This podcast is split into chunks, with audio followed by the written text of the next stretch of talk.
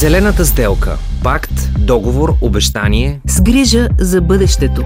Може ли Европа да спре унищожаването на планетата?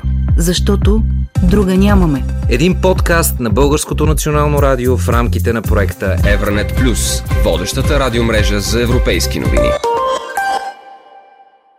Само за една година в Великобритания над 11 милиарда мокри кърпички са изхвърлени, като е много важно да се отбележи, че те не се разграждат. Мога да цитирам една статистика от Националния статистически институт от 2020 година, която посочва, че през тази година препарати за почистване и за изпиране са били продадени 100 милиона килограма в България.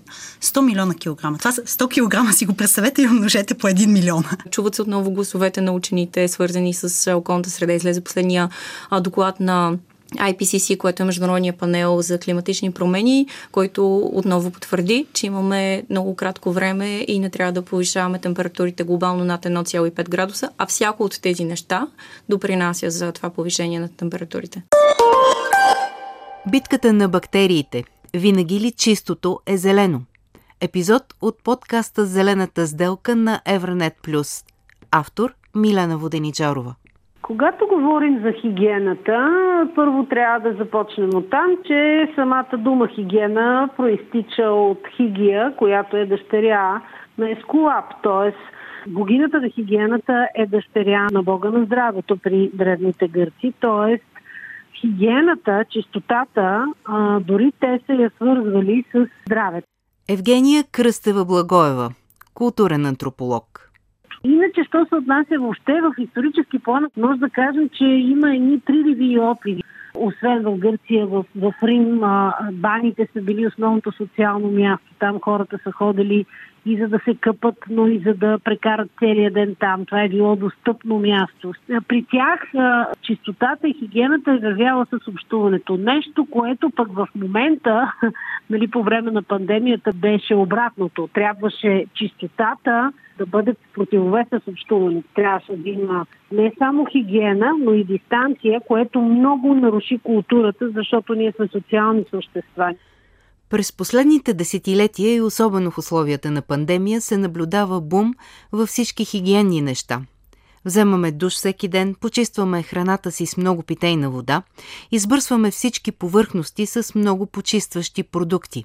Използваме еднократни прибори и съдове за храна и артикули, които подобряват комфорта ни, като пелени, хигиенни подложки и други. Засили се така наречената култура на еднократната употреба – ако хигиената е мерило на цивилизацията и условие за по-добро здраве, знаем ли какви са недостатъците на този лов на бактерии? Един обикновен чифт памперси му отнема между 250 и 500 години, за да се разгради. И той отново никога няма да се разгради напълно. Симона Стилянова, автор на блога Zero Waste София. Дамските превръзки, те са с подобна структура имат над 6 различни вида състав. Те имат заден синтетичен слой, който не подлежи на рециклиране или на компостиране. Имат горен слой, който е изсушаващ и синтетичен, който също не се преработва по никакъв начин. Тези супер абсорбиращите гелови полимери, които сме свикнали да виждаме. Всяко от, от тези неща, освен че не се разгражда и ние сме свикнали да използваме в големи количества и да захвърляме, то а, доста често вредят и на здравето, всъщност предизвикват алергии различен тип раздразнения. Като альтернативи на дамските хигиенни продукти, вече освен текстилните подложки, има на различни видове менструални чашки, например, което е нещо много разпространено все повече на Запад. Те са много лесни за употреба, наистина са едно от най-хигиеничните неща, които можем да използваме и не изискват допълнителни ресурси, пране и така нататък като поддръжка. Отделно вече съществуват и форми като менструално бельо, да кажем, които са много често използвани. Проблема с еднократните продукти е, че когато ние ползваме нещо и го хвърляме, леме, представете си колко, какво е населението на планетата. Вихра Динчева, член на общността за нулев отпадък България и собственик на компания за екологични почистващи препарати. Дори да се фокусираме върху България, 7 милиона, което всеки, всеки ден хвърля различни. Дали ще са хигиенни продукти, дали ще са мокри кирпички, клечки за уши, опаковките за яден. Всеки ден я хвърляме, хвърляме и хвърляме. И няма как това нещо дори да бъде произведено от а, биологично разградими материали, това ще означава, че ние трябва да произвеждаме само суровини, само за тези опаковки, за тези продукти. Именно, веднъж идва а, цялото отглеждане на, да кажем, царевицата, от която ще се прави царевичното нишесте за опаковките, водата, която е необходима за нея, след това от а, замърсяването все пак до някаква степен в процеса на преработка и след това депонирането на сметище, рециклиране и така нататък. Тоест ресурсът е много по-голям в целия лайфсайкъл. Стремежа си към хигиена и добър външен вид купуваме десетки препарати за почистване на дума, дезинфектанти и козметика за коса, лице, тяло. Магазините изобилстват от всякакви видове и за всеки един от тях производителите твърдят, че е най-добрият за нас – това, което се получава е, че всъщност ние имаме едно огромно количество съставки, които влизат в нашия дом и съответно влизат също и в подпочвените води. Какви са тези съставки и какво позволява всъщност на тези препарати да бъдат на толкова достъпни цени? Защото бих казала, че в България имаме изключително ефтини препарати или избор от много. Много хора това, което не се замислят, че за да бъдат ефтини и за да бъдат в такова огромно количество за нуждите на целия свят, откъде идват? Нашата природа ли ги дава, откъде? И всъщност това е, че една от основните съставки или една от основните така, ресурси, който влиза в тези продукти е отпадъчен продукт на нефтената индустрия. И ние следваме мита или вярваме в мита, че всичко, което се пени, почиства. Но всъщност, за да се получи този пенещ ефект, нашите баби са го правили с натриева основа и свинска маса. Но в съвремието това се прави пак от натриева основа, там нямаме проблем, но се ползва мазнина, която идва от нефтената индустрия. Така че в крайна сметка това, с което ние миеме тялото си, децата си, дома си и което се излива в природата, е същото, с което ние зареждаме колата си. Но малко в по-различна форма. Какви са альтернативите? Има множество альтернативи. Едното е продукти, които са направени с биологични съставки или продукти, които не ползват токсична химия. Аз винаги различавам между химия и токсична химия. Содата бикарбонат е химичен продукт, но не е токсична. Разгражда се на вещества, които са абсолютно нормално присъстващи в природата. Ние можем да ползваме препарати, да ги наречем екологични, био, вече има хиляди имена за тях, но важното е да видим какви са съставките и да не са ползвани всичките тези синтетични продукти с токсична химия, така да го кажем. И е много трудно това задание. Може би и много хора за това се, се отказват, защото си казват, ама той има контрол. Нали? Смисъл, те не могат да пуснат такива продукти, които ни вредят. Въпросът ми е дали наистина е така, дали не могат тези продукти да достигнат до нашите домове. И ако ние погледнем съдържанието на един гел за пране, ще видим някъде около 30 съставки. Ако можем въобще да ги произнесем, прочетем, ще бъде добре. Но ние не разбираме какво има вътре в тях. И представете си така, Имаме гел за пране, имаме продукт за баня, продукт за прозорци, продукт за съдомиална и хиляди други продукти, които рекламите ни казват и ни убеждават, че ние трябва да имаме в дома. Може би една домакиня има поне 15 различни продукта за почистване в дома си. И представете си този химичен комплекс, който остава по нашите дрехи, който остава по нашите домове и ние го вдишваме, защото те се изпаряват. Нищо не изчезва в, в природата.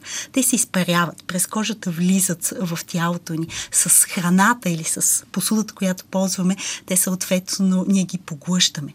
И целият този химичен комплекс, който никой не е изследвал как това многообразие от синтетични съставки влияе си взаимодейства, това влиза в нашия дом, след това отива в подпочвените води, където се смесва с още множество съставки, които другите хора ползват. И цялото това нещо се получава един химичен коктейл с неясни последствия за нас и за бъдещото поколение.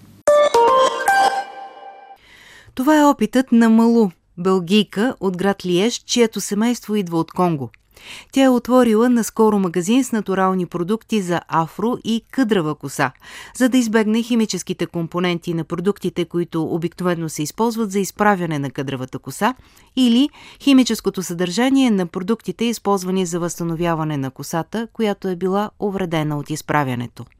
Euh, euh, Те могат да причинят проблеми с рак, големи проблеми с хормоналния дисбаланс, тези продукти за изправяне на косата. Така че сега има осъзнаване. Има много хора, които спират да изправят косата си или косата на децата си. Някои хора правят това на много малки части от косата. Отнема време, когато искате да спрете да го правите, защото нямате продуктите, аксесуарите и съветите, особено съветите, за да знаете как да се върнете към основите. Затова продавам продукти и аксесуари, подходящи, когато имате такъв тип коса и искате да я поддържате естествено. Обичам да съм възможно най-естествена и така изведнъж това връщане към естествената ми коса беше голямо предизвикателство за мен по отношение на приемането на самата мен, по отношение на цвета на кожата ми. Преди да оставя косата си естествена, бях много по-комплексирана относно това, че съм черна. След това обаче бях наистина горда да приема происхода си. Само това повторно свързване с естествената ми коса ме съвърза отново и с Конго. Наистина мисля, че връщането към природата ни свързва отново с земята, с природата й.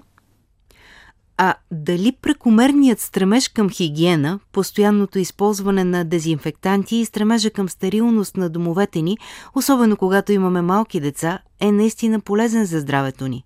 Попитахме имунолога доктор Никола Кереков. И наистина хигиената е като стожер и символ на цивилизацията като такава. Но за да разберем как влияе тя на имунната система, трябва да разберем по същество как имунната система функционира и как съзрява. Първо, за да си представим как работи имунната система, трябва да си представим, че това е една армия. Най-безкруполната армия, която някога сте срещали, като нейната единствена роля е да се бори и бие с неприятели. Тя се определя от способността на имунната система да разпознава свое от чуждо. Имунната система не се ражда с тази способност.